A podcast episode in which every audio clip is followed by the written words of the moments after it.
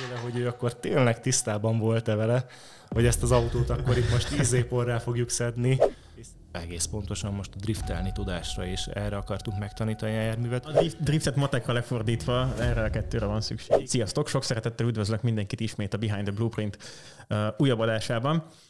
Egy vendéget is köszönhetünk most itt a stúdiónkban, mégpedig dr. Bártos Ádámot, a, aki a BMW Automated Drive a csapatában a jármű dinamikáért felelős. Ugye nem rontottam már nagyon Egészen sok mindent ebben. Jó, nagyon jó.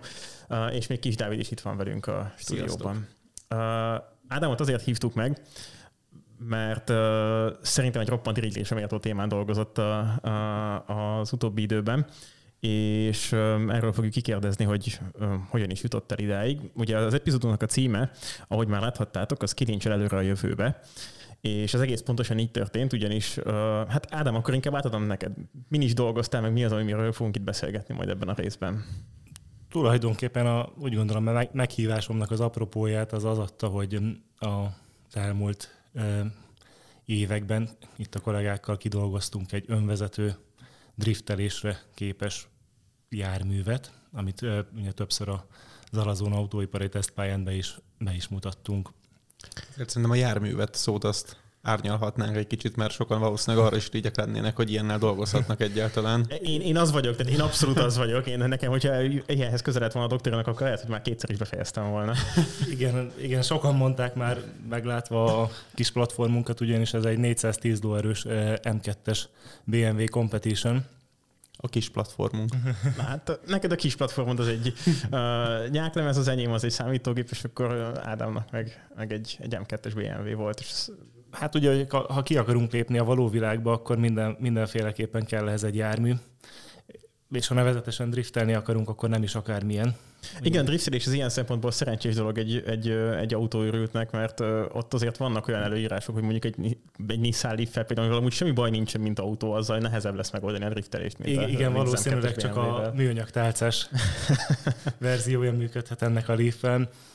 Ugye a drift alapvetően egy olyan speciális manőver, amiben a járműnek a hátsó kerekei szaturált állapotba kerülnek, bár ezt sokan nem is sejtik, de az első kerek szaturáció közelében uh-huh. járnak, és egy ilyen módon vesz be a jármű egy kanyart. Talán az első paradoxon, amit lát, a, lát az ember, hogy balra kanyarodunk és jobbra kormányzunk, ugye, mint egy normál állapotban ez éppen ritkán, ritkán, ritkán történik meg. Igen. Itt a szaturáltránál mire, mire gondolsz pontosan? Tehát, hogy egy kicsit megvilágítsuk ezt a hallgatóknak. Igen, lehet, hogy túl... Én is meg akartam kérdezni. túl, túl akadémiaian fogalmaztam ezt meg. Tulajdonképpen tapadási határa kerül a, uh-huh. a, a gumiabroncs. Ugye itt, mivel ez egy hátsó kerekes autó, itt van az a speciális tulajdonsága, hogy hosszirányú és keresztirányú erőt is viselt ez a hátsó kerék egyszerre és azt, hogy mennyi keresztirányú erőt képes átvinni, azt a hosszirányú erő ráadással, ugye a motornak a nyomaték ráadásával tudunk vele játszani. Uh-huh. Mármint, és... hogy uh, minél több hosszirányú előtt ég, égetsz el, annál kevesebb. Annál kevesebb marad a keresztirányra, és ez egy ilyen speciális játékteret enged Emlékszem, ilyen, izé, ilyen Bári Gergős előadásból ilyen tapadási ellipszis, meg ilyesmi, pontosan. akkor gondolom. Akkor ti ezek, ezeken mozogtak erősen. Pontosan, pontosan ezen a tapadási ellipszisen, tapadási körön járjuk be. Tök jó. És ezt miért, ez miért jó platform, vagy miért jó dolog ezt önvezetővé átalakítani? Hú, itt tulajdonképpen azért elég, elég messzire kell visszanyúljunk. Van időnk. alapvetően a, a motivációt az adja, hogy hát ez egy instabil állapota a járműnek. Ugye itt nem szeretnék a, a pólusoknak a helyzetével példálózni, de ugye ezt magunk is nagyon jól tudjuk, hogy aki tapasztalatlan vezetőként egy ilyen manőverbe belekerül, az valószínűleg meg fog pördülni. Ja, tapasztalt pilóták is ezt a gázpedállal és a kormányon való aktív beavatkozással stabilizálják valahogy. Hát tulajdonképpen egy ilyen manővert egy tapasztalatlan, hétköznapi vezető nem képes uralni. De ugye nagyon jól látjuk a motorsportból, hogy ez, ez nem, nem egy lehetetlen mozgásállapot a járműnek, hiszen... Szerencsére. Szerencsére, igen. Sokan kifejezetten élvezik, amikor ezt csinálják. Így van, de, de a hétköznapi életben igyekszünk ezt elkerülni. Ugye a, a, a 80-as években bevezetett ESP rendszerek éppen ezt célozzák meg, hogy semmilyen módon ne engedjék a járművet ilyen tapadási határon való helyzetbe, ugyanis ez, ez könnyen megpördüléshez vezethet. De mi pont ezt a lehetőséget láttuk meg, hogy egy új világ nyílhat meg uh-huh. tulajdonképpen az önvezetéssel számunkra, vagy egy önvezető jármű számára, hogyha ha ele, engedjük, hogy ezt a limitet e, túllépje a jármű, és, és akár drifteljen is. Nyilván a driftelés ez csak egy ilyen speciális manőver e, ezek közül, e, de ami nagyon izgalmas számunkra, és egy ilyen paradox vezetési helyzetet teremt. Meg ugye egészen látványosan lehet demonstrálni azt, hogy, hogy működik, majd nem működik. Ugye? Igen, ezzel teljesen igazad van egy kicsit. Egy kicsit lehet, hogy, hogy hatásvadászok is voltunk ezzel, hogy először a drift manővernek a demonstrációja. Ezt nem Semmi fogjuk neked szemrehányni egyébként, mert valószínűleg mások is ezt választották volna. És egyébként, ahogy láttuk ezt a közelmúltban, az egészen kurrens téma. Ugye most a Toyota is egy hasonló megoldással megjelent nem olyan régen. Esetleg itt valamilyen benchmarking, amikor ezt elkezdtétek volt, vagy tudsz arról, hogy kik foglalkoznak még ezzel a világban? Um, nyilván figyeljük a, a versenytársakat is, és az ő, az ő teljesítményüket. Talán az én indítatásom egy kicsit más eredetű, és, és más honnan közelítettem meg ezt a témát. Szerintem itt érdemes beszélni a, a Knorros közös évekről, amikor olyan 2013-14 körül elkezdtünk a Knorr a Kutatási Fejlesztési Intézetében önvezető járművek irányába mhm. fordulni. Uh-huh. És akkor, mivel én főleg szabályozás technikával, irányítás technikával foglalkoztam, igaz, hogy nem kifejezetten jármű dinamikai témában, hanem dízelmotoron, már Ezt akartam visz... pont, vagy vissza is térhetünk majd rá, de lehet, hogy most közben Akár is, most is elkezdhetünk erről beszélni. Ott voltam a doktori védésen, és akkor nagyon nem önvezetésről volt szó, hanem ilyen dízelmotorokról, meg EGR arányról, meg nem tudom, nitrogénoxid tartalomról, meg hasonlókról, ez így hogy jön össze, vagy Igen. ez csak egy időben átlapolódott a, ez a két fejezet az életedben? Eg- egészen messziről indultam e felé, az önvezető eh, drift felé, valóban igazad van alapvetően mindig is egy, egy autózás iránt érdeklődő ember voltam, aki, aki szeretett volna valamit teremteni, valamit tervezni. Ugye a mérnöki szakma talán erről szól. És még 2010-ben a doktorimmal önkapcsolatban dízelmotor szabályozás technikával, légmenedzsmenttel foglalkoztam, ezért is jöttek akkor szóba a EGR arányok, oxigén koncentrációk, meg mindenféle flefvelvek a szívó-kipufogó rendszerbe. és hát onnan, onnan fakadt ez, hogy ugye mivel nekem akkor már ezzel magamra szedtem valamennyi szabályozás technikai ismeretet, akkor hogy evidens volt, hogy én kaptam ezt a Aha. kitűtető Hát igen, tulajdonképpen itt is egy rendszert szabályozol, csak gondolom a paraméterek azért lényegesen, vagy ez komplexebb paraméterekkel operál mondjuk ez az önvezetős projekt, mint egy dízelmotor szabályozás, vagy valamilyen szempontból Tulajdonképpen a, a dízelmotor az egy nagyon jó iskola volt arra. Aha. Nagyon sok mindent meg lehet tanulni azon is. Nyilván specifikusan mindig ismerni kell a rendszert, amit, amit éppen irányítani szeretnénk, úgyhogy ez nekem is egy, egy áttanulást igényelt, hogy most éppen nem a dízel szívó kipufogó rendszeren, hanem itt a gumimodelleken kell, kell ezt a szabályzást megtenni. De az alapok ugyanazok. Uh-huh. Bár, bár ezt laikus hallgató először nem is hinni, hogy bármi köze van a kettőnek egymáshoz, de, de így van. Hát pont az, hogy megvilágítsuk ezt a dolgot szerintem, úgyhogy ez tök jó, hogy ezt mondtad az egyetemi tanárok valószínűleg ilyenkor mondanák büszkén azt, hogy látjátok, hogyha a matematikai alapok megvannak megfelelő módon, akkor az ember meg tud oldani mindenféle Ha figyeltetek volna ott a diffegyelletek kettőn, akkor... Hát tudjátok, azért csak az akadémiai szektorból is jövök, úgyhogy nem tudom én sem meghozottolni magam, magamat, de... Jó, hát mondjuk ez szerintem eléggé motiváló példa a hallgatók számára, Igen. hogyha azt mondod, hogy figyelj, hogyha itt figyeltek, akkor a végén tudtak egy M2-es BMW-t önvezető drifteltetni. Hát én sem feltétlenül cinikus akartam lenni, hanem mutatni azt, hogy ez tényleg Igen. így van, hogy Megle- meglepő dolog maga tud ugyanaz lenni a matematika. Ezt sokszor manapság igyekszünk háttérbe szorítani, de, de valóban így van. Hát, kell valami jó iskola, amin az ember magára szedi a, az ismereteket. Most lehet ez mesterséges intelligencia vagy szabályozás technika, mind itt a, mint az én esetemben. És hogyha azon az iskolán az ember sikerélményeket ér el, akkor utána ki tudja terjeszteni más területekre is. Azt szívesen alkalmazza máshol is. Így van. Igaz. Valamilyen szinten meg az, amit az FS kapcsán is szoktunk mondani, hogy így a, a probléma megoldást kell megtanulni, és utána már minden más sokkal könnyebben fog menni.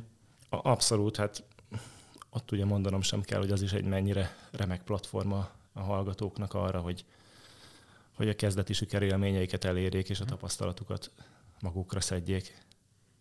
Ha már így beszéltünk arról, hogy mik voltak a korábbi, vagy milyen volt a szakmai elméleted, egy kicsit így érintettük. A, magához a dízelmotor szabályozás, tehát így az egyetemi tanulmányodról visszatekintve, te hogyan indultál onnan, és hogyan jött, hogy dok- doktorizzál, um, hol indult, vagy hol kattantál rá kvázi erre a szabályozás technikai történetre? Én mikor már egyetemre is jelentkeztem, akkor a, az autók volt, ami berágódott, hogy én mindenféleképpen meg akarom tudni azt, hogy hogy működnek az autók, és hogyan kell autót tervezni. Uh-huh. Ez volt tulajdonképpen a keretrendszer, aztán így találtam rá a, az autómérnöki szakára a, a BME-nek. Először nem is nagyon tudtam, hogy létezik ilyen, hogy tényleg ennyire specializáltan autókkal lehet foglalkozni, és akkor ezen az irányon elindultam. Üm, utána a doktori, doktori témám ö, vezetett a szabályozás technika, mesterséges intelligencia, ha így nézzük kitekintve már irányába. Ugye akkor még egy, egy dízelmotor platformon. És a mesterséges intelligencia akkor is benne volt a pakliban, amikor meg dízelmotor volt? Nagyon jó a kérdés, nagyon jó a kérdés. Ugye ez, ez már alapvetően egy, egy új hívószó ebben a szakmában. Akkor, akkor inkább soft computing technikáknak neveztük a mindenféle neurális hálókhoz, Mm. fazi rendszerekhez ö, Mhm. köthető technikákat, és, és inkább szitokszónak számított a szakmában, Ó, hogy az ember, az ember ilyenekkel bezeg most. Nagyon Hát érdekes, hogy tíz év alatt. Manapság is nagyon sok esetben csak egy fancy név a statisztikára igaziból az, hogy mesterséges intelligencia. Pontosan, pontosan, hát igyekszünk azért új technológiákra is nyitottak lenni, és így ugye a tanuló algoritmusoknak a, a használatára is, is fókuszálni és teret engedni. És akkor a, a BMW az magától tanult meg driftelni, vagy ti tanítottátok meg? Hát igazság szerint a, a BMW az azért a klasszikus iskolában ö, tanulta a driftelést, Ö, de hát az első... Japánban a az egyekben? Igen, úgy is lehetne mondani, de, de ő, ő kifejezetten fizikai jármű dinamikai alapokon tanult meg driftelni, és ezeken a fizikai alapokon nyugvó modelleken tervezett modern irányítás elméleti szabályzókkal képes arra, hogy nyomja a gázpedált és tekerje a kormányt. Tehát akkor kvázi hogy tehát azok az alapegyenletek mozgatják az autót, amik úgy mindenkinek, és hát egy járványdinamikában jártas embernek az alapokat szolgáltatják a, a, mondjuk egy futóműtervezéshez például, és akkor ez, ez van egy kicsit összekötve ezzel a szabályozás technikai elmélettel? Aha. Így van, pontosan. Tulajdonképpen én ezt az iskolát tanultam. A dízelmotorokon úgy láttam, hogy ez válik be, ez működik. Hát igen, azért egy dízelmotor is eléggé determinisztikus rendszer, de hát, hogy így ott is ki lehet számolni, gondolom én, hogy ha ennyi levegőt meg annyi gázlat nyom, nyomsz be, akkor ez fog történni kb. Pontosan itt is, itt is a jármű dinamikában így járunk el.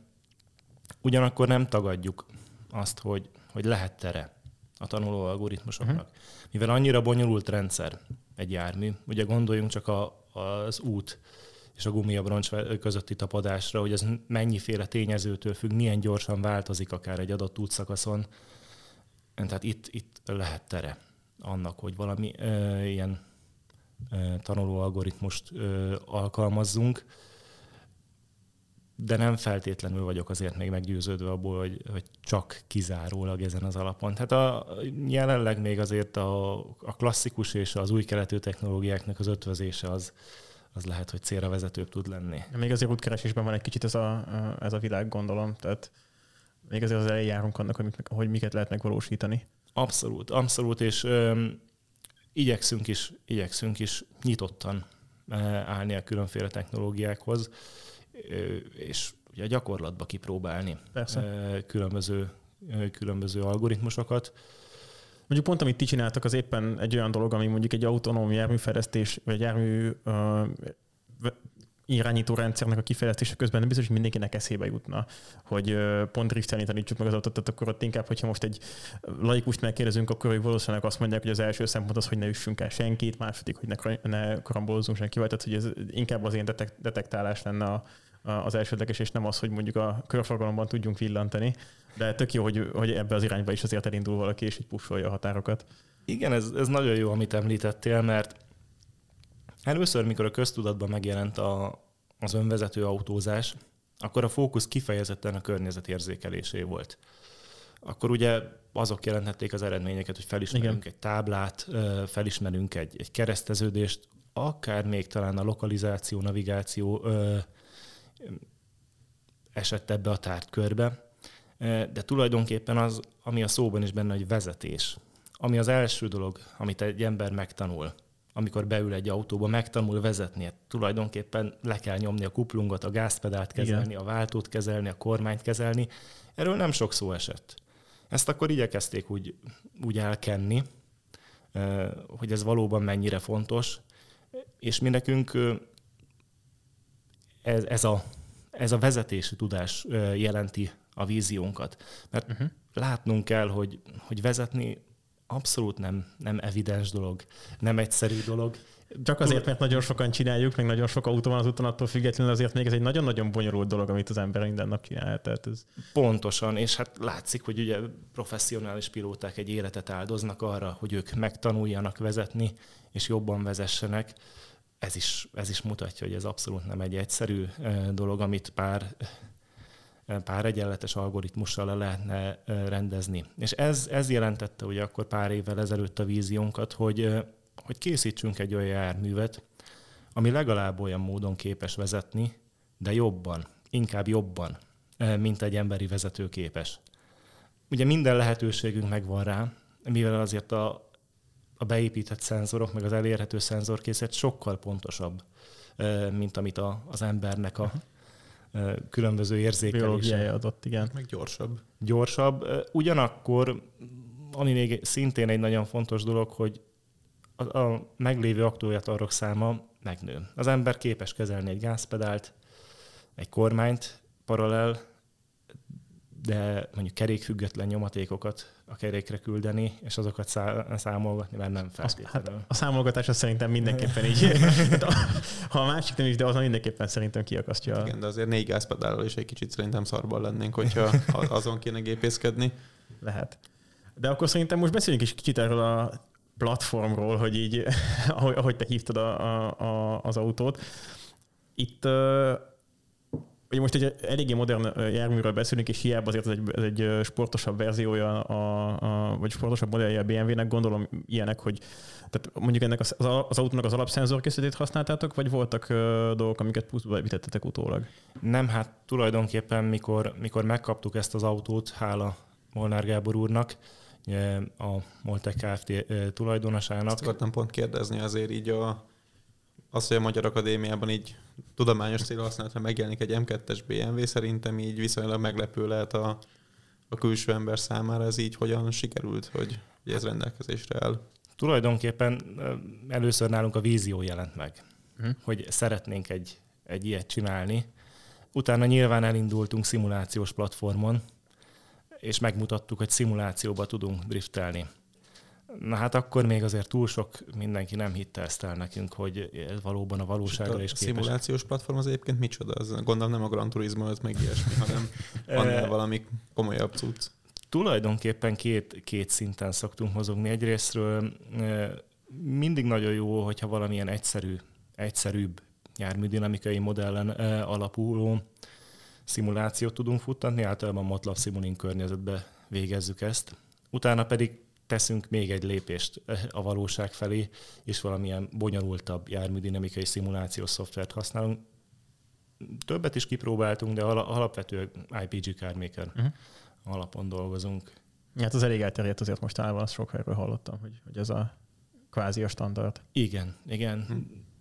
És, és mikor ezt, ezt a szintet megugorja az ember, hogy ezek a szimulációs szoftverek azt mondják, hogy igen, ami működhet. működhet a dolog, tudunk driftelni, akkor érdemes az autóval próbálkozni.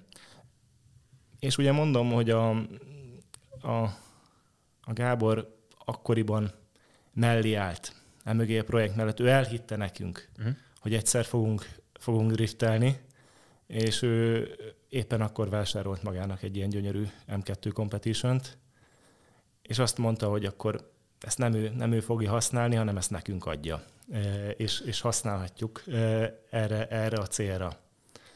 Ez azért egy igen nagy lelkű felajánlás. Abszolút ezt akartam mondani, hogy milyen jó lenne, hogy többen lennének így ezzel a dologgal. És amikor ezt felajánlott, akkor tudta, hogy így a kormányművet, meg az ilyesmit egy kicsit úgy meg fogjátok alakítgatni, hogy be lehessen kívülről, vagy, vagy, vagy ez neki meglepetés volt, egyszer ott hagyta a BMW-t, és amikor visszajött, akkor itt el volt pakolva az autó belső mindenféle dolgokkal. Őszintén szólva ezt én sem tudom. Azóta is, azóta is se kérdeztem meg tőle, hogy ő akkor tényleg tisztában volt-e vele, hogy ezt az autót akkor itt most tíz éporrá fogjuk szedni, és szenzorokat aggatunk rá ugye még az elején csak kisebb léptékbe indultunk, és egy-egy tesztnappal próbáltunk előre haladni, de hát akkor, akkor ugye be kellett látni, hogy ez egy hosszabb történet lesz, még valóban a, a valóságban is képes lesz ez az M2 erre, és akkor itt szépen lassan ez az autó így, így nálunk ragadt, és, és egyre jobban átalakításra került ehhez a projekthez. Mit kellett egyébként az autón átalakítani? Mert hogyha megnézzük például YouTube-on a, a videót, akkor ott a kormányműre föl van építve, ami egészen nagy kis szerkezet, így nem tudom, milyen forgácsolt alumínium alkatrészek, meg a szélvédő van kitámasztva, meg nem tudom, és van rajta egy ilyen kis sportkormány. Én ott például azt gondolnám, hogy ebben is már elektromos szervokormány van gyárilag is, nem? Igen, igen. És akkor az nem volt elég, hogy azt kívülről esetleg külsőzetekkel meghajtsátok, vagy kellett valami annál gyorsabb, meg dinamikusabb? Ugye először hát biztosítani kellett valahogy, hogy, hogy drive-by-wire legyen az autó. Ez kifejezetten nekünk a kormánynak, meg a gázpedálnak a, a kezelését jelentette. Hát a kormánynál, ahogy említetted is, ez a két út van, hogy egy EPASZ rendszer van benne, mm. és akkor valamilyen módon hozzányúlunk. Sajnos ugye eh, azért ezek nem eh, hozzáférhető interfészek, egy széria gyártású. Ja, hogy ezt nem így gyártják le az M2-es bmw hogy akkor egy mérnök csapat utána önvezetővé alakítsák. Igen, igen, sajnos ennyi, ennyire nem támogattak minket, úgyhogy muszáj voltunk egy kicsit kreatívkodni akkoriban.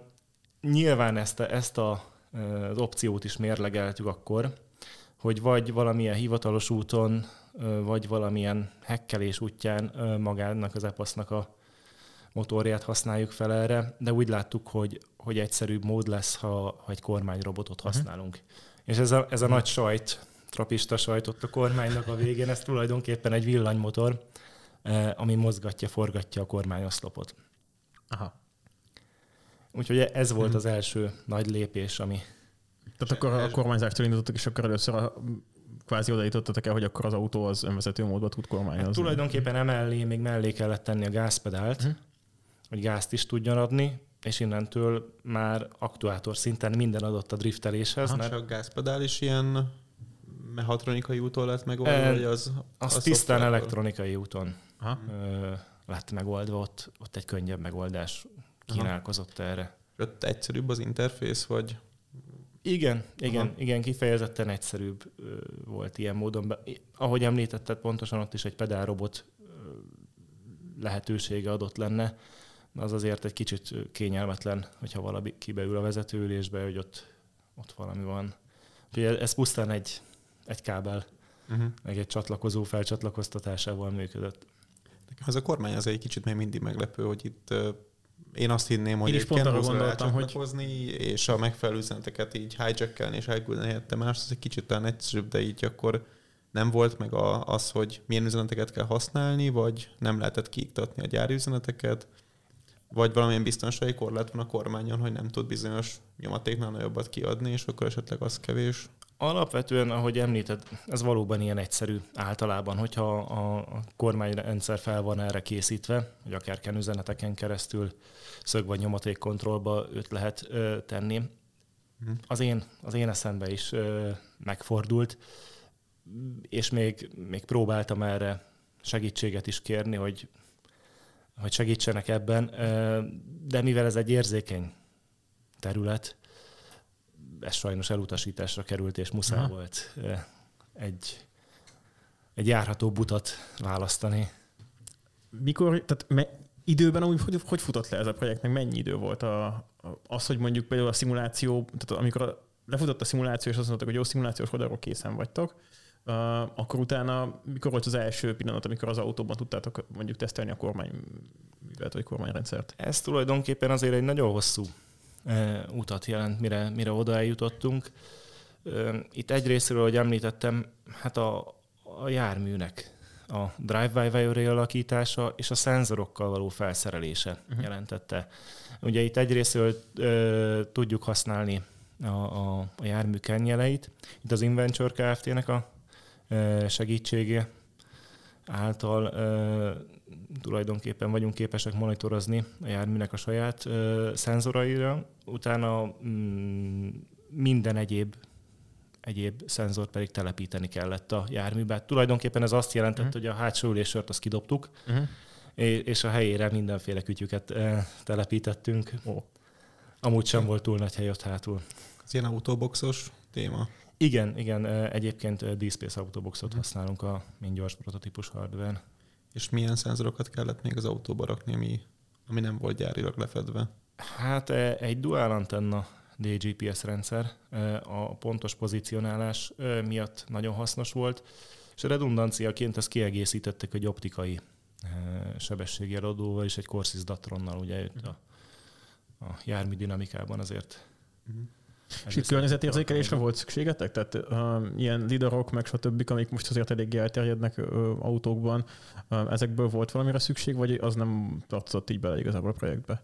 Alapvetően a BM Automated Drive uh, kutató csapatában jól állunk ezen a téren, uh-huh. mert van egy Perception uh, csapatunk is, de itt nem ez volt a célunk, Aha. hanem kifejezetten mi itt a vezetési tudásra uh-huh. fókuszáltunk, egész pontosan most a driftelni tudásra, és erre akartunk megtanítani a járművet. Természetesen egy, egy szimbiózis lenne a környezetérzékelések között, és ez is a távlati cél, hogy majd, majd valamikor ezt a kettőt összehozzuk. De a mi, mi mag kompetenciánknak azt tekintjük, hogy mi, mi vezetni tudunk. Uh-huh. És ezek a plusz szenzorok, ezek milyen többletinformációval szolgáltak? Értem én az alatt például azt, hogy egy ilyen DJPS system, ez pontosságban mit hoz mondjuk a gyárlag beépítetthez képest? Tulajdonképpen itt egy ilyen centiméteres, egy-két centiméteres wow. pontosságú pozícióra képes, és emellett, ami még nekünk fontos, a jármű irányszöge, mivel meg kell tudnunk mondani, hogy a jármű sebességvektora és hoztengelye milyen szöget zár be egymással, mivel mivel a driftben. Tehát uh-huh. A drift, driftet matekra lefordítva erre a kettőre van szükség Igen. igazából. És akkor ez a GPS-hez képest van megadva, hogy GPS-ből mértek valós irányt, és akkor ehhez képest meg a jármű a saját szögét méri, vagy? Ö, tulajdonképpen maga egy, egy kettő antennával rendelkező DGPS rendszer képes erre, hogy visszacsatolást adjon. Ö, mindenféle redundanciák miatt használunk mást más egyebet, uh-huh. hogy ha, ha itt mégis valami probléma van, akkor, akkor tudjunk. Ez amúgy egyszerűség szempontjából használtátok ezt? Mert csak ugye az jutott eszembe közben, hogy mivel modern autóról beszélünk, azért többen is van már um, ESP rendszer, meg, meg nyilván ABS, stb. az ESP az, ami szerintem pont kapóra jön, mert ugye annak szokott lenni általában ezekben többféle mód, módválasztója is, hogy sportmódban kicsit kevésbé avatkozik be, stb. Ott is gondolom kell már valamilyen szintű jel a, az autónak a mozgásáról, irányáról sebességéről, tehát hogy ez is kvázi használható lett volna erre, vagy csak, vagy ez nem elég jelet biztosított nektek, és ez emiatt választottak a másikat? Abszolút igazad van, hogy a, az oldalkúszási szöghez fel lehetne használni, ugye egy ESP rendszer is valószínűleg becsül oldalkúszási szöget, ő csak becsülni tudja Aha. mindenféle más szenzorból. Hát egyrésztről az a baj, hogy nincs hozzáférésünk a jármű, uh-huh. jármű széria rendszereihez, úgyhogy ez nem volt opció számunkra, csak azt, azt használhatjuk, amit magunk fejlesztünk. Másrésztről azért a becslőknek a pontossága nem lehet Aha. egy, egy DGPS szenzornak a pontosságához mérni, úgyhogy mindenképpen célszerűbb volt. Egy fókuszáltan kellett, kellett haladjunk, hogy, hogy az erőforrásainkat olyan irányba irányítjuk, ami ami a, a drift megvalósításához kell, nem, nem mehetünk el mindenféle oldalirányba, de, de valószínűleg a, a jövőben ez is egy, egy fejlesztési irány lehet. Másrészt a pozíció. A pozíció uh-huh. hogy azt semmiképpen nem tudjuk kinyerni. Aha. Nincsen pontos pozíciónk, főleg ilyen centiméter. Persze. Na, nekem még amúgy, ami itt közben eszembe jutott, így pont erről, hogy itt az ESP-be ugrott.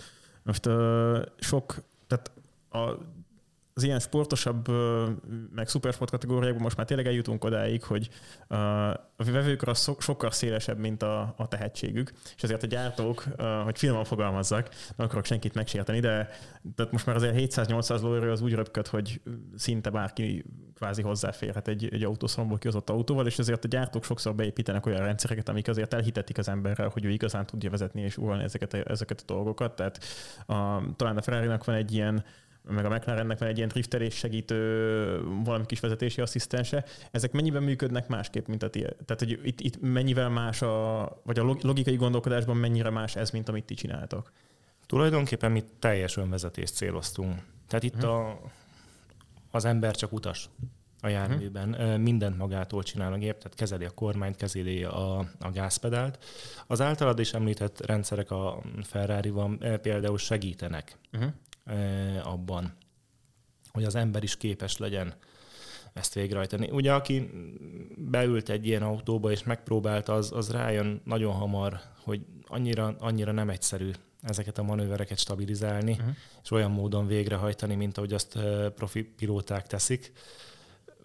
De valóban ilyen hasonló tesztrendszerek segíthetnek ebben.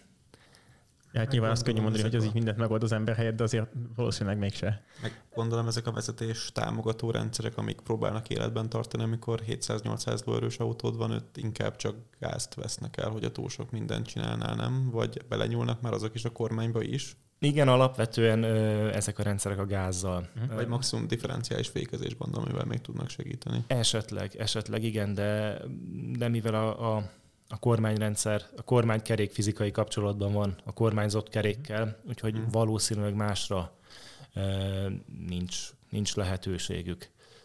Nem is tudom, ennek a törvény háttere hogy van, de az legális egyáltalán, hogy, hogy a kormányszögbe beavatkozzon az autó Tulajdonképpen emberi... valamilyen kismértékben vannak hmm. rendszerek, amik ezt megtehetik, de abban, hogy ilyen önvezető módon drifteljen vele a jármű nem. Hmm. De ez egy, ez egy érdekes irány számunkra, amit említettél, mert valóban rengetegen vannak, akiknek a pénzük megvan arra, hogy sok száz lóerős sportautókat vegyenek, de a, a vezetési tudásuk nem feltétlenül. Úgyhogy kacsingatunk a piac felé. Uh-huh.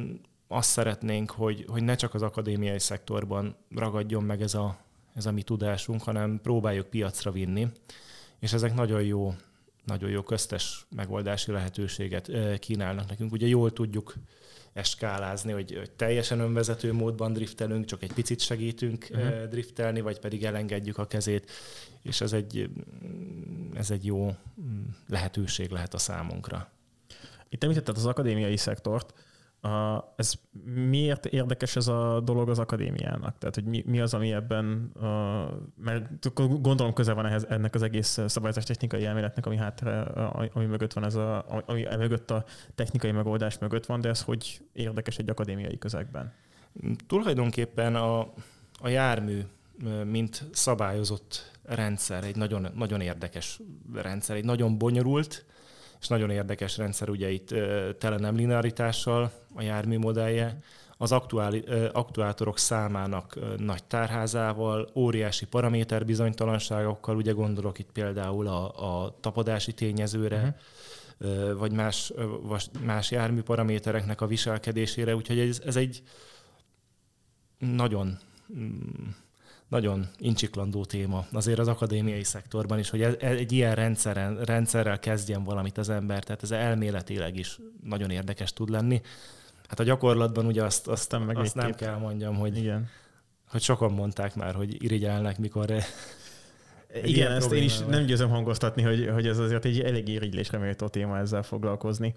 És ti mivel, tehát mik azok a kontrollok, amikkel szabályozni, mik azok a paraméterek, amiket ti aktívan tudtok szabályozni ebben a rendszerben. Ugye a gázpedál és a, és a kormány szög kvázi ennek a kettőnek a összjátékából adódik össze a, a, az algoritmus? Jelenleg igen. Uh-huh. Hát a megoldás, amit demonstráltunk is, ugye YouTube videókon is, vagy a, a honlapunkon is látható, itt ö, csak a ö, kormány és a gázpedál Mm, Tehát akkor fékezés az abszolút nincs is ebben a mm, Tulajdonképpen hanem... nem szükséges Aha. hozzá fékezni, csak egyszerűen vészüzembe, hogyha meg akarunk állni. Itt, itt mindent meg lehet tenni, pusztán a, a kormányjal, meg a, a gázpedállal. De, de valóban, hogyha, hogyha sikerülne további aktuátorokat becsatolni ebbe a rendszerbe. Ugye itt a Dávid által említett kerékfüggetlen hajtás vagy mhm. fékezés lehetőségére gondolok első körben, akkor tulajdonképpen mm, nagyon szokatlan manőverekre nek a megvalósítására lenne képes. Például mikre? Tulaj... erről egyáltalán beszélhetsz, nem akarok itt nem tudom, milyenféle uh, ipari lelőni, csak kíváncsi vagyok, hogy, hogy mi az, Tulajdonképpen ez is egy, egy erősen kutatott irány uh-huh. uh, számunkra, hogy, hogy mégis uh, hogy, hogy nyithatnánk ki ezt a, ezt a világot. Uh, a jármű jármű mozgásának, a flexibilitásának világát, amit most jelenleg egy ESP rendszer oda bekorlátozod a, arra a biztonságos területre. Mert önvezetéssel biztonságosá tudnánk ezt is ö, tenni, az ilyen instabil ö, viselkedéseket uh-huh. bárki számára. Amit az elején mondtál, hogy a nagymamát nem kéne az ebből elütni, úgyhogy jó, hogyha megismeri az önvezető autó, hát akkor sem kéne elütni, hogyha éppen hú esik gondolom, és megcsúszik az autó, és akkor kéne tudni akkor is irányítani valamerre a Pontosan, kocsit. pontosan. Vagy ugye nem, nem muszáj csak az önvezetésre fókuszáljunk, hanem lehetnek olyan átmeneti megoldások, ahol még még egy ember vezet, de belekeveredik egy olyan manőverbe, amit már nem képes uralni. Ott egy ilyen logika kisegítheti, és tulajdonképpen helyette driftelhet. Tehát akkor ott nem az lenne az autó válasza, hogy akkor satúfék és próbáljuk minimalizálni a, a károkat, hanem akkor aktívan ki, tudna, ki tudná hozni esetleg a sofőrjét a Pontosan, bajból. igen. Tulajdonképpen megnyílna a lehetőség egy-egy ilyen trajektóriára. Még akkor meg felmerül a dilemma az összetört és tetőre rakott BMW, meg az eltört üvegújak között, hogy melyiket válassza az autó. Mert azért nem tudom, hogyha valaki fogja a kormányt, és az autó meg kitekeri alul, hogy alul a fúra egyik, az egyik irányba, akkor ott szerintem érheti az embert meglepetés, hogy mekkora erőt tud a, a kormány kifejteni magától. Igen, ez, ez pontosan jól látott, hogy tulajdonképpen aktuátor szinten, tehát akár kormányrendszer szinten is ö, fejlődnie kell a járműnek magának ahhoz, hogy ezt lehetővé tegye. Ugye uh-huh. Pontosan, hogyha elkezdi magától tekergetni a jármű a kormányt, ez nagyon veszélyes, és lehet ugye itt a tesztek közben, vagy ha valakinek bemutatózunk, ezt nem győzöm elégszer hangsúlyozni, hogy semmiképpen ne nyúljon hozzá a kormányhoz, mivel ez a robot 250 Nm kifejtésére képes, oh, okay. úgyhogy itt, itt nem kérdés, hogy ki fog nyerni, hogyha valaki hát igen, megpróbálja igen. elkezdeni tekergetni, és ez valóban súlyos sérüléseket tud okozni. Egyébként közben rákerestem Google Scholar-on, hogy autonomous drifting, mint tudományos téma, és az első oldalon az utolsó cikk az egy magyar cikk, úgyhogy az első tízben van magyar találat ebben a témában, szóval azt kell hogy mondani, hogy egészen kúrensek vagytok, mert az szerintem pont a tietek. Ó. Oh legalábbis periódik a Politechnikában jelent meg, meg a, az autós tanszék publikációja. A nevedet mondjuk nem látom benne. Akkor de... ez lehet mégsem miénk, gyorsan lapozunk is tovább.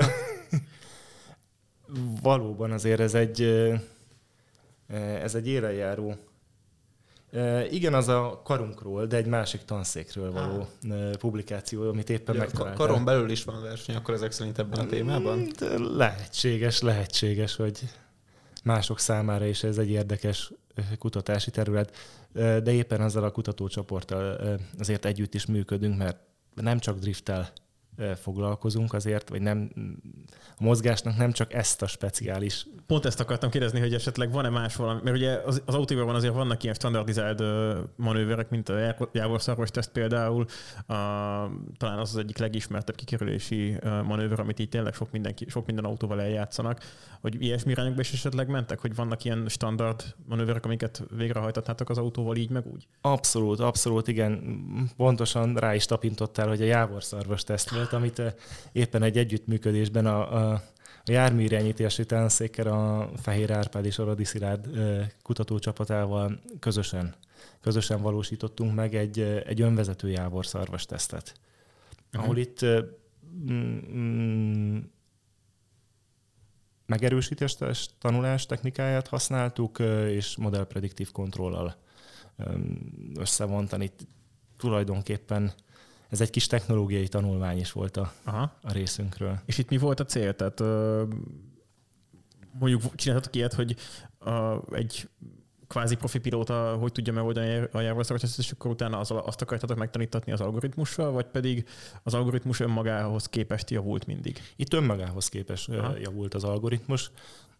Nyilván a cél az, hogy minél nagyobb kezdősebességgel képes legyen a jávorszarvas tesztet. Ugye ez egy ISO standard Igen. teszt, ahol a, a pálya elején el kell venni a gázt, és onnan a bóják érintése nélkül abszolválni ezt a tesztpályát. Jó, hogy azt nem is tudtam, hogy ez gáz nélkül megy teljesen. Gáz nélkül, gáz nélkül írja elő a, a hm. standard. Hmm. És végig gázon az nem lenne stabilabb, vagy nem? Az nehezítés vagy könnyítés az, hogy el kell venni a gázt?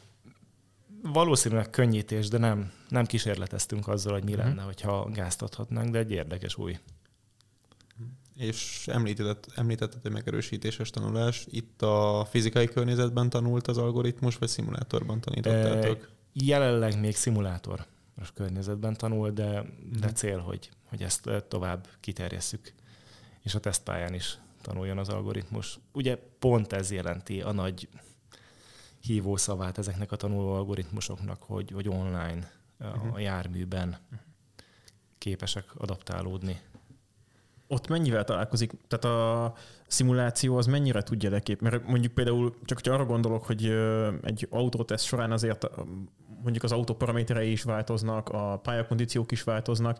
Ezt mennyire tudjátok leképezni szimulációs térben? Nyilván törekszünk arra, hogy minél jobban leképezzük, és minél többet tesztelünk, meg minél többet vetjük össze a valóságot a szimulációval, annál jobban képesek leszünk rá. Ugye itt rengeteg olyan hatás volt, amire nem is gondoltunk először, uh-huh. hogy, hogy releváns lesz, meg egyáltalán megtörténik. Például mi volt az, olyan leginkább meglepett benneteket? Hát a legelső teszteknél az, az lepett meg minket, hogy egy drifter, mikor gondolunk, azt hinnénk, hogy a hátsó guminak a sérülése jelenti a tesznek a végét, de ez az első gumiknál volt igaz. Az, ez, első ez gumi, engem is meglep. Az első guminak a tönkremenetele okozta a nap végén. Ez mondjuk azért kemény. El, elkopott, egy... vagy letoltátok a felnyiről? Vagy? E, elsőként e, egész pontosan egy túlmelegedés következtében vált le a, a futófelület, ha. de ugye azt nem is gondolná az ember, hogy a hátsó ö, kerék az tapadási határon van, az elég egyértelmű a füstből, de az első kerék is nagyon közel áll hozzá. Uh-huh. Tehát, hogy biztosítja a, a mozgásnak az egyensúlyát, az első kerék is Tényleg? közel. És Igen, mert... nagyon nagyon komoly slip van rajta, és ennek, ennek hatására nagyon komolyan kopik is.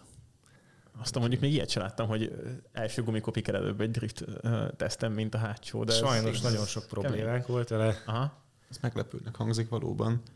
És uh, hogyan néz ki egy ilyen szabályzó, ami ezt meg tudja egyébként valósítani, mert ugye, hogyha ezt te így emberként meg akarod csinálni, akkor ha érezd a feneket, de majd a kormány tudod, mit kell csinálni, vagy gyakorlás kérdése, de de gondolom nem, nem így állsz neki modellezni, hogy...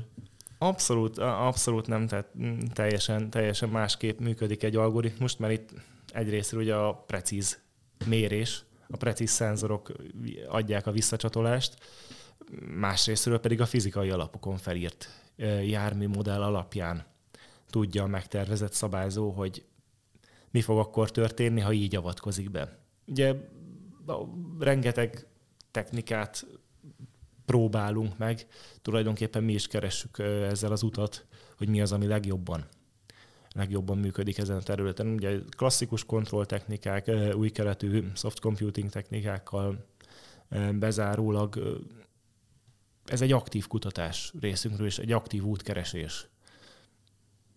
Igyekszünk képbe kerülni. Mik azok Igazából most csak azon gondolkozom, hogy próbálom fejembe összeszedni, mik azok a paraméterek, amik igazából szóba jönnek, vagy mik a legfontosabbak, amiket, amiket figyelembe kell vennetek itt a, a, a szabályzásnál? Alapvetően először a, az alapjármű paraméterek, mint a tömeg, súlypont helyzet, tengelytáv jelentik az első bemeneteket, utána pedig a, hát nyilván a gumi. A guminak uh-huh. a minél jobb megismerése, minél precízebb modellezése jelentik a, a modellnek a bemenetét. Talán nem árulok el titkot ezzel, hogy egy, egy jármű modellen az, az nagyon Igen, végül is az az egy kapcsolat van az aszfalttal, úgyhogy onnan, onnan odáig jut el minden erő. Ezt amúgy mérésekkel próbáltatok gumikarakterisztikákat elkészíteni, vagy vagy kaptatok valahonnan adatokat? Mérésekkel, mérésekkel. Ahogy említettem, itt az Alazón autóipari tesztpályával egy nagyon jó kapcsolatunk van, úgyhogy rengeteget tesztelünk ott, és tesztelhetünk ott. Tehát ez egy remek, remek lehetőség nekünk, és, és ugye igyekszünk próbapályai körülmények között identifikálni a, a gumimodelljeinket. Uh-huh egyfajta komponenssel dolgoztatok amúgy, vagy tehát gondolom, hogy drift, a driftelés volt a, a, a cél egyelőre, tehát az alap manővernek a végrehajtása gondolom, azért nem nagyon mentetek bele hogy most akkor milyen gumival csináljátok ezt, vagy, vagy azért voltak erre is próbálkozások? Tulajdonképpen azért azért kísérleteztünk mi is a gumikkal. Egyrésztről itt a, mm, a tartóság is egy, egy szempont, meg az ár tehát valamilyen árértékarányban megfelelő... Hány szettet füstöltetek el, amíg ez, ez összejött és kifejlődött? Fú, nem, nem, nem, nem számoltam össze, de már, már azért tíz szett az biztos, hogy áldozatul esett az éredekből a gumiabroncsokból. Igyekszünk azért, azért vele spórolni. De hát amúgy végül is az, én, én őszintén többre számítottam ennél, úgyhogy ez végül is szerintem ez nem is egy olyan magas szám. Hát, ha csak abban gondolok bele, hogy mondjuk egy drift versenyre kamionokkal érkeznek a, a, a versenyzők per versenyző, a kamionjuk is azok általában is fogynak a végére, akkor... Sajnos ennyire azért nem jók az anyagi körülményeink, tehát oda kell figyelni arra, hogy mennyi fogy el, de nem feltétlenül cél ugye egy, egy teszt alatt, hogy, hogy olyan manővereket végezzünk, amik igazán fogyasztják a gumit. Ugye említettem, hogy valamilyen nagy oldalkúszási szögek fogyasztják igazán a gumit. Igyekszünk azért egy teszten kerülni azt, hogy 40-50-60 fokos szöggel csúszunk keresztbe, menjünk kilincsel előre, és azzal sok gumit elfogyasztunk. Ha, ha csak nem feltétlenül szükséges ez az előre menetelhez, azért igyekszünk kisebb szögekkel uh-huh. kísérletezni. Visszatérve erre a szabályzóra, itt mi a célérték, amit végül kerestek, mert trajektóriát akartok tartani, vagy ahhoz képest valamilyen szöget, hogy a jármű hogyan halad, vagy mi, mi a driftnek a definíciói matematikailag, amit így követnie kell a, a szabályzónak? Tulajdonképpen matematikailag egy egyenletrendszer segítségével számítjuk azt ki, hogy hogy mit szeretnénk követni, milyen trajektóriát szeretnénk követni, és ezek jármű állapotok írják le hosszirányú, keresztirányú sebesség, jórét, laterális hibák, pozíciók, szökhibák a trajektórián. Tehát tulajdonképpen ez egy ilyen kiterjesztett trajektória, mert Aha. alapvetően először csak egy útvonalra gondolunk, hogy milyen útvonalon menjen el a jármű, de ezt, ezt itt muszáj vagyunk kiterjeszteni, mert nem mindegy abszolút, hogy ezt milyen, milyen oldalkúszási uh-huh. szöggel mennyire kilincsel előre. Aha. Ja, de akkor úgy van definiálva a pálya, hogy nem csak erre kell menni, hanem minden egyes pontjára meg van mondva, hogy mekkora szöggel szeretne a jármű lenni. Pontosan, mekkora szöggel, mekkora sebességgel teljesítse ezt. Uh-huh. És akkor ez egy előre definiált dolog, hogy akkor én most itt nem tudom, 20 fokos kilincselőre pozícióban szeretnék lenni, vagy ezt valamilyen szinten számolni kell, hogy ez egyébként járműdinamikailag kijöjjön, hogy azon a ponton úgy legyünk meg, gondolom ezt sem lehet így egyik pillanatra a másikra megváltoztatni. Pontosan, ezt, ezt limitálja a járműnek a tulajdonságai, maga, hogy, hogy, hogy mit képes egyáltalán Tehát bekövetni. Úgyhogy ezt... Éppen akartam rákérdezni, hogy ez, mert ugye ezt egy, vezet, egy, egy sofőr úgy, úgy kvázi egy érzésre csinálja, csak az algoritmus nem fogja tudni érezni, hogy most abban a kanyarbejáratnál éppen mekkora szögbe kéne tenni az autót, szóval akkor erre hogy jöttek rá, vagy ez, ez hogy Hát mit, mit, mit pusztán az egyenletekből való Aha. számolgatás alapján számítjuk ki, hogy mi az, amire képes az autó, mi az, ami uh-huh. megvalósítható, és utána a kontrollereket kérjük, hogy ezen, ezen vezessék végig. És akkor ez, hogy mondjuk van egy, nem tudom, S alakú pálya, amin végig kell menni, ott így akkor elő van adva, hogy hát kb. 20 fokos szögben csúszál rajta végig, és akkor amit kiad a dinamika, azt tartsad, vagy előre kiszámoljátok azt, hogy melyik pontban melyik szög lesz az, amit lehet majd tényleg tartani? Hát mivel a látványt az az, az oldalkúszási szög adja meg, ezért általában olyan metódust választunk, hogy előírjuk az oldalkúszási szögeket ezen a pályán, hmm. és ahhoz számítunk minden mást. Mivel Aha. most az jármű hosszirányú sebességét egy egyszerű néző nem nagyon látja, hogy, hogy éppen hogy alakul a, a, a manőver során, de az oldalkúszási szög az kifejezetten nagyon az... látszik. Mennyire füstöl a gumi, mennyire van Igen. ellenirányba kitekerve a, a kormány, az ember igazság szerint. Ez fogja meg az embert a driftben, igen. És sebességileg amúgy milyen sebességtartományban mozogtok, vagy, vagy az mennyire limitáló tényező egyáltalán? Nem limitáló, de nem közepes sebességtartományban hmm. szoktunk mozogni. Azért a dinamikai platform egy 300 méter átmérőjű aszfalt felület, ami így elsőre azért nagynak hangzik, de egy 410 lóerő sportautó...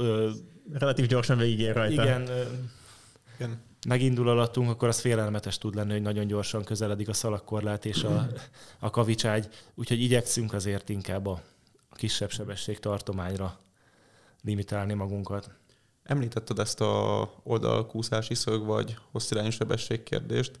Itt például Forma 1 meg ilyen a motorsportokban tök gyakran felmerül az a kérdés, hogy mit tudom, hogy az adott pilóta az egyik kanyarban megcsúszott egy kicsit, és egy kicsit keresztbe ment, akkor most időben veszített, vagy nem veszített, úgy volt optimális, nem úgy volt optimális. Hogyha mondjuk egy körpályán kell körbe, körpályán, valamilyen versenypályán kell körbe menni, akkor mekkora oldalkúszási szöggel lehet a legoptimálisabb köridőt elérni? Az feltétlenül nulla, és mindig tökéletesen éven kell lenni, vagy lehet, hogy lehet optimalizálni mondjuk egy, egy versenytempót is egy ilyen szabályzóval? Hát, tulajdonképpen most egy, egy másik számunkra érdemes, érdekes problémához jutottunk ki ezzel, mert itt, itt igazság szerint a, a mozgás szabályzásról beszéltünk. Tehát, hogyha előírjunk egy trajektóriát, akkor azt hogy követjük le? Az ember is valahogy, valahogy így vezet, eldönti, hogy ő merre és hogyan szeretne menni. Nyilván ez, ez nem ennyire kőbevésett módon, hanem intuitíven tesszük meg egy hát Persze, de mondjuk versenypályán például azért egy kicsit ö, már legalább a, a, ugye az alapirányok meg vannak szabva, meg ott azért úgy meg, megvan egy versenypilótának mondjuk, hogy milyen éveken kéne menni. Hát egy, egy határ tulajdonképpen Persze. megvan, ami a pálya széle, hogy azon, azon túl nem célszerű ö, menni, ö, de, de ez a mozgás tervezéshez uh-huh. vezet el minket hogy, hogy a leggyorsabb egy adott pályán végigmenni, ahhoz milyen trajektóriák kellenek. Itt ezekben a driftes demonstrációkban nem volt cél, hogy ez gyors is legyen. Uh-huh. Pusztán azért driftben általában inkább az oldalkúszási szegek maximalizálása a cél, de mm, volt olyan kutatásunk is, ahol, ahol egy adott pályán a leggyorsabb trajektóriákat kerestük, és ezt próbáltuk utána lekövetni. Nyilván ez, hogy mennyire célszerű kilincsel előre menni, ez, ez az adott pályától és útfelülettől függ, de nem itt megint nem az intuitív módszert követjük, hanem matematikát. Hanem a, hanem a matematikát és a járműdinamikát. Tehát maga a pálya, amin tehát ez, ez a, kvázi akkor egy ilyen köridő optimalizálást nyertetek Igen, így van. A, ezzel a dologgal. Nevén nevezted itt a... itt hova sikerült eljutni? Itt is használtak ön, öntanuló algoritmust, és ez mondjuk javult egyik körül a másikra, vagy itt, itt azért ti néztétek a paramétereket, és akkor az alapján próbáltatok kicsit tweakelni a dolgokat? A tanuló algoritmust az csak a jávorszarvos teszt, mert tulajdonképpen az is, az is egy köridő optimalizálásnak igen. fogható hát fel. Igen. Egy kicsit kicsi más, kör, igen, de... Egyébként klasszikus optimalizációs módszereket mhm. használtunk, mikor, mikor egy komplett pályán mentünk végig. És itt tulajdonképpen le is, le is teszteltünk, meg is, meg is valósítottuk. Itt az említett dinamikai pályán felbújáztunk egy kis általunk kreált versenypályát, és azon versenyeztünk saját magunkkal, meg az önvezető és Sajnos azt kell, hogy mondjam, hogy még egyelőre az emberi vezető Aha. nyert, de, de ez is egy, egy jó kihívás a számunkra. Hát ebből is látszik, hogy azért ez alapvetően nem annyira egyszerű probléma. Az ember még, még sajnos, nem sajnos nagyon jól vezet, úgyhogy ez még ez egy, egy, egy jó távlati eh, kutatási célt ad eh, nekünk, hogy, hogy megverjük az emberi vezetőt, és egy, akár egy professzionális emberi vezetőt is képesek legyünk megverni. Reméljük, hogy nem is olyan sokára majd beszámolatok erről. Ez egy szép cél, igen. És említetted még, hogy az volt az egyik legnagyobb kívás, hogy a szimulációból átüljetek a, a valós járműbe ott. Ott milyen problémák jöttek ki, vagy mi volt az, ami így legnagyobb fejtörést okozta, mert most nekem olyan például eszembe jut az az, hogy mondjuk egy szimulációs környezetben gondolom az, hogy a talaj hogy viselkedik, meg a gumi hogy viselkedik, az viszonylag konstans. Ezzel szemben, hogy átülsz valóságba, akkor gondolom ezek a paraméterek folyamatosan változnak. És akkor itt például az egyik kérdés a szabályzó robusztusság, hogy ezeket hogyan tudja kezelni, ezek a paraméterek nem stabilak. Pontosan nagyon jól rátapintottál az egyik dologra, hogy hát nyilván, ahogy említettem, próbáltuk mérésekkel identifikálni a, a paramétereket, tehát ezt valamilyen bizonytalansággal lehet megtenni. És hát ugye sajnos azért nem is egyszer előfordul az, hogy Budapestről Zalaegerszegre leutazunk, és közben az időjárási körülmények megváltoznak.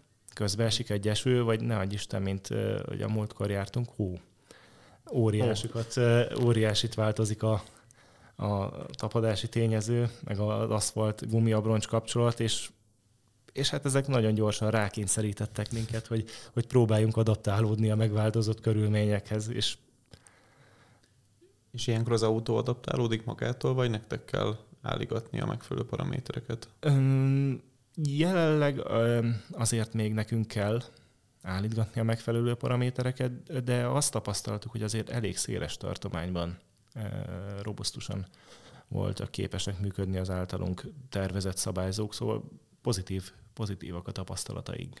És terve az, hogy ezt tehát tudjon az algoritmus alkalmazkodni a környezeti tényezőkhöz? Mindenképpen, mm-hmm. mindenképpen nagyon fontos lenne, és egy, egy nagyon izgalmas kutatási mm, irány lenne az, hogy, hogy képesek legyünk becsülni az aktuális mm, út felület gumiabroncs kontaktnak a, az állapotát, és ezt a tudást is beolvasszuk a, az algoritmusunk vezetési tudásába. Itt kvázi a sur, tehát a tapadási sorodási tényezőre, vagy, vagy tehát sorodási tényezőre ö, mentek rá, az az egy Igen, dolog, amit... hát a, talán ez a, ez a leg, legkritikusabb hm. jellemző.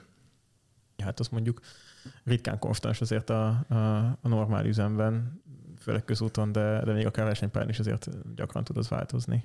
Igen, hát. igen, de, de emellett még, még azért más meglepetések is érik az embert, mikor, mikor beül az autóba, és megpróbálja a, az általa kreált szoftvert a, a járművön a valóságban működésre bírni. Még talán ki kellene emelni az aktuátor dinamikákat. Uh-huh. Ugye ez a jármű egy, egy belső égésű motor, egy turbofeltöltött benzinmotorral Igen. van hajtva, és amit ugye nem szoktunk kiemelni, de hát azért jó nagy késedelmei lehetnek még egy ilyen...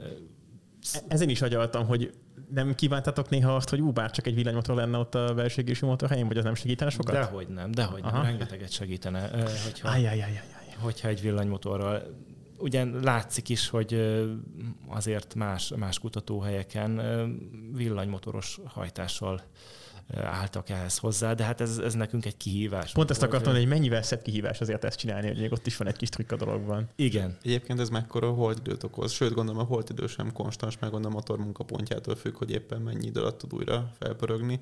De mondjuk, hogyha kiadtatok egy új nyomaték alapját, akkor mennyi idő telt el az alaplejel megjelenés, meg mondjuk a keréken megjelenő nyomaték között, gondolom erről van valamilyen tapasztalat. Természetesen, hát ezt ezt rögtön azért nyilván számítottunk is erre, hogy, hogy ezzel probléma lesz, de azért, mikor szembe kerültünk a problémával, hát akkor ez okozott fejtörést, hogy ezt hogyan és oldjuk meg, mert hát ez egy óriási különbség a, a szimuláció meg a valóság között, hogyha nem veszük jól figyelembe ezt a, a, a szimulációban.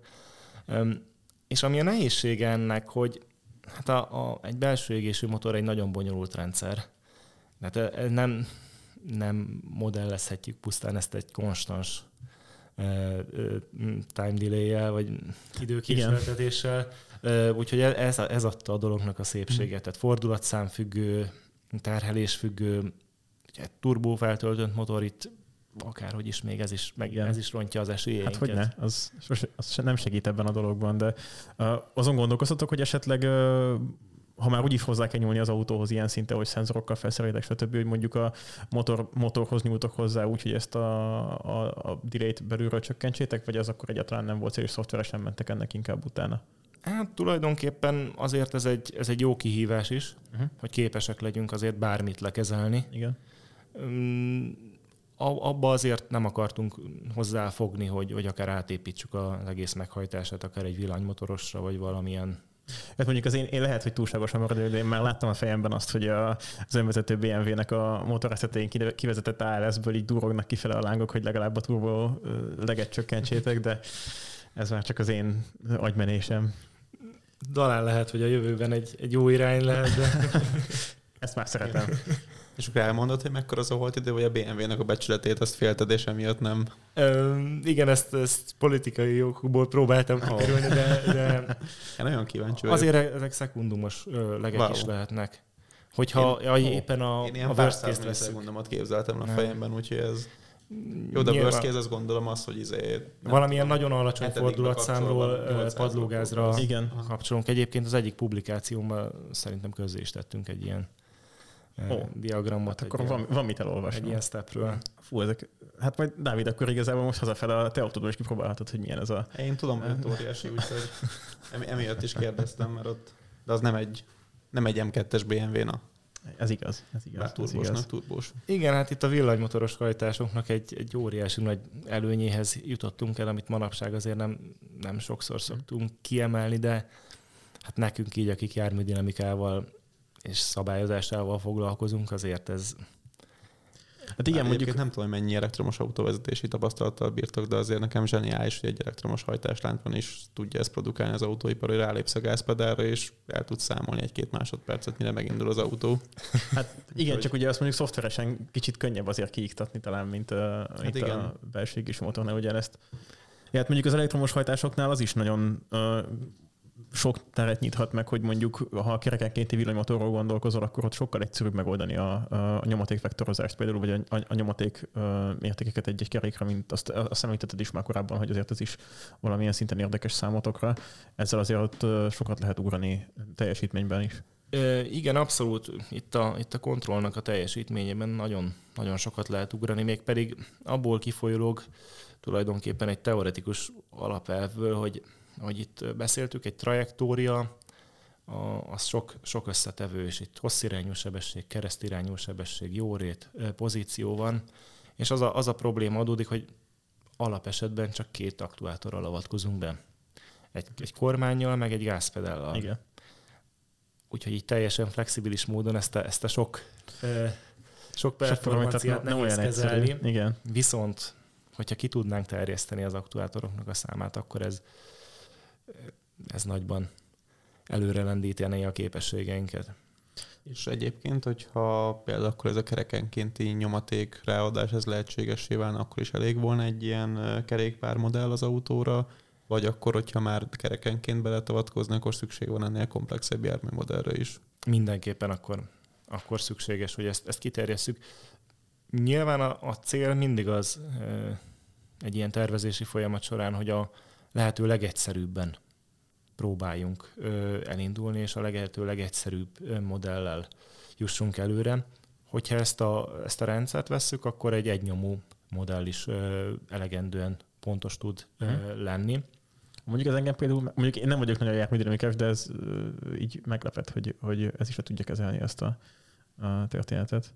Igen, itt, itt tulajdonképpen egész pontosan tud viselkedni egy ilyen egynyomó modell, hogy azzal, hogy nem vesszük figyelembe az átterhelődéseket és a járműról mozgását megfelelő.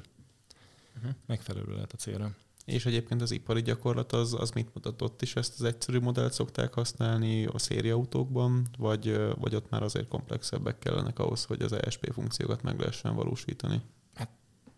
Azért erről mindenki taktikusan hallgat azért, hogy, hogy milyen, milyen alapelveken működik a, a, az ő forgalomba hozott ipari rendszere, csak mi vagyunk ilyen nyitottak itt az akadémiában, hogy azért igyekszünk a közjót szolgálni azzal, hogy nyilvánosságra hozunk néhány elvet, amit, amit használunk, úgyhogy a, azt igazság szerint senki nem tudja, hogy melyik autóban éppen milyen logika működik. De, de nyilván azért egy négy nyomú, vagy egy két nyomú modellnek is lehet, meg lehetnek a megfelelő előnyei. És terveztek amúgy az, csak az akadémiának a területén maradni, vagy pedig szeretnétek azért piacra is uh, lépni ezzel a vagy egy, egy ebből kifejezett termékkel például? Már mikor, már mikor elindítottuk a kutatást, akkor is a gyakorlat volt fókusz. Hogy nem, nem csak akadémiai publikációkat létrehozni ezzel, hanem egyrésztről tesztekkel, demonstrációkkal megmutatni azt, hogy mi valóban egy, egy igazi autón is képesek vagyunk erre. De emellett jövőbeli célunk, hogy, hogy valamilyen ipari hasznosulást e, ennek találjunk. Ugye ezért szabadalmat is jelentettünk be nemrég, és ennek alapján tervezzük, hogy, hogy valamilyen termékkel, egy ehhez kapcsolódó termékkel megpróbálunk megjelenni a piacon. Önvezető autót a nép, önvezető drift autót a népnek, bocsánat. Igen, itt tulajdonképpen át kell, át kell hidalni a, az akadémia meg a termék közötti hidat, mert itt egy termékfejlesztés azért jól tudjuk, hogy nem feltétlenül csak akadémiai problémákon Bizony. múlik, hanem meg kell ismerni azt, hogy mire lehet piacunk, mekkora piacunk lehet az adott termékre, milyen lehetőségeink vannak. Hát igen, ott kevésbé lehet azért olyan célúan dolgozni, mint, a, mint az akadémiában. Tehát nem lehet csak úgy feltenni a kérdéseket, hanem ott meg is kell lenni arra, hogy van igény a válaszra. Igen, igen, meg az is már egy, már egy érdekes kérdés, akkor mi az, ami például belefér egy szabadalomba, meg mi az, amit egy publikációban ad ki az ember, mert ezt valamilyen szinten el kell választani mindenképpen, vagy legalábbis időben célszerű a szabadalmat előbbre hozni. Mm, pontosan ugye ez, ez azért célunk is volt, hogy, hogy ne lőjük el itt a, a puskaport ö, akadémiai publikációkkal, hanem, hanem maradjon a, a szabadalomra is de ugye egy szabadalom az, ami, ami megalapozhat egy ilyen piacra lépést, vagy tulajdonképpen, mint egy építőköve megjelenhet majd ennek. Nyilván sok más aspektusnak is meg kell itt felelni. Értem, és a járművel egyébként milyen terveitek vannak jövőben, milyen funkciókat szeretnétek még megvalósítani, vagy mi lesz a sorsa ennek a BMW-nek? Mm, tulajdonképpen még, még bőven látunk magunk előtt feladatot hogy minél, minél jobban legyünk képesek driftelni ezzel a járművel, minél flexibilisebben, és hogy tényleg, tényleg akár egy, egy versenydrift pilótát is képesek legyünk megverni. Akár bármilyen általános feladat tekintetében. Ez egy szép kívásnak hangzik azért, valóban. Még sok-sok kedéketet gumiabroncsot látok a jövőben. Igen, igen, ez még, még valószínűleg, hogy elegendő feladatot fog nekünk jelenteni az elkövetkezendő években. És más autón próbál, tervezitek kipróbálni a rendszert? Nyilván ennek van, vannak gondolom anyagi korlátai is, de, Igen. de az jelenthet különbséget, hogy mondjuk egy másik jármű más paraméterekkel ö, kerül be ebbe a szabályzókörbe. Igen, a, a, a sokat emlegetett kerékfüggetlen villanymotoros hajtás az, az ö, nagyon remélem, hogy a nyáron rendelkezésre fog állni, oh. és az első teszteket el, el fogjuk tudni kezdeni egy ilyen jármű platformon is. És az milyen autótok lesz? Um, az egy egyedi gyártású uh, oh. jármű lesz, úgyhogy az, az, az erre a célra lesz nekünk előkészítve, hogy egy, egy megfelelő Tehát egy, egy kimondott önvezető drift autónak épített autó lesz. Uh, igen, igen. Oh. És egyébként mondjuk egy FS csapattal nem lenne jó itt együttműködni, mert ők pont ilyen platformokat csinálgatnak, kerékfüggetlen hajtással. Abszolút, abszolút jó lenne. Itt, itt próbáltunk is egyébként együttműködést kezdeményezni mm, Formula Student csapattal. Egyelőre sajnos még nem, nem találtuk meg itt a közös hangot, de hát reméljük, hogy a, a jövőben akár még ez is. Csak a szabályalkotókon múlik, hogy mikor lesz a skidpad lecserélve autonóm driftre. Egyébként Beszéltük már azt, hogy az önvezető kategória az nagyon keres helyét, ez nem is hangzik teljesen hülyeségnek, sőt ez... Félig, félig ez egy, mondta. Ez egy előre mutató gondolat egyébként, de egyébként ja, a csapatnak is meg lehet érteni tökre egyébként a motivációt, hogy egy feszített szezonban még azzal foglalkozni, hogy másoknak az igényeit kiszolgáljuk, arra nem biztos, hogy van kapacitás. Persze, hát nekik is fókuszáltan kell dolgozniuk a versenykiírásnak megfelelően. Ja, ja. De most ez egy, ez egy jó ötlet jövőre nézve. Jövőre is innoválunk akkor valamit mindig valamiért be kell hozni, úgyis, úgyhogy ja, ja. nem szabad hogy a víz. Így igaz. Dávid, neked maradt még valami kérdésed, amit meg kéne vitatnunk itt a mai műsorban? Hát kérdésem van még sok, nem tudom, hogy a, ennek az egésznek a matekjával mennyire akarunk mindenkit untatni, úgyhogy lehet, hogy azt nem, nem most kéne föltennem. Ö, igaziból köszi Ádám, hogy eljöttél, én tényleg tökre gratulálok ez a munka, az meg tényleg ez egy szép eredmény is, szabályozás technikailag is, műszakilag is, meg hát látványos is, úgyhogy tök király, hogy ilyen dolgok készülnek itt a műegyetemen. Én nagyon szépen köszönöm, hogy meghívtatok, és hogy elmondhattam a, a tapasztalataimat az önvezetéssel kapcsolatban, és együtt élveztük tulajdonképpen a, a gumifüstölést. Én, én, én is nagyon örülök, hogy itt voltál, Ádám, és nagyon jó volt erről az egész dologról beszélgetni, mert uh, egy kicsit az az igazság, hogy én tényleg ezt a, a én ilyen boomernek érzem magam mindig most már itt az autóipari beszélgetésekben szinte, mert én azért még szeretem ezt a, az autó, ez a gumifüstölős autóörödetes vonalat, és tök jó látni azt, hogy ennek azért van egy kicsit jövője is még. Abszolút ez, ez nem csak a motorsport szempontjából releváns, hanem közlekedésbiztonság szempontjából is meg fognak jelenni ilyen rendszerek a jövőben önvezető vagy, vagy félig önvezető járművekben, és ezzel tulajdonképpen a közlekedés biztonságát nagyban, nagyban emelik. Tehát nem csak ez a, ez a fun része, ami releváns ennek, hanem a, a komoly. Na, ez szerintem nagyon jó végszó is, hogy akkor a kinincsel előre nem csak uh, szórakozni járunk a jövőben, hanem biztonságosabban is. Így van. Reméljük, hogy hamarosan. Mielőbb lássuk ezeket az önvezető driftautókat az utcán. Igen, hát akkor köszönöm még egyszer, aztán találkozunk reméljük jövő héten is. Igen, maradjatok velünk jövő héten is, és köszönjük, hogy meghallgattatok az epizódunkat, és köszi Ádám még egyszer a vendégeskedésedet. Én köszönöm a meghívást. Sziasztok! Sziasztok! Sziasztok!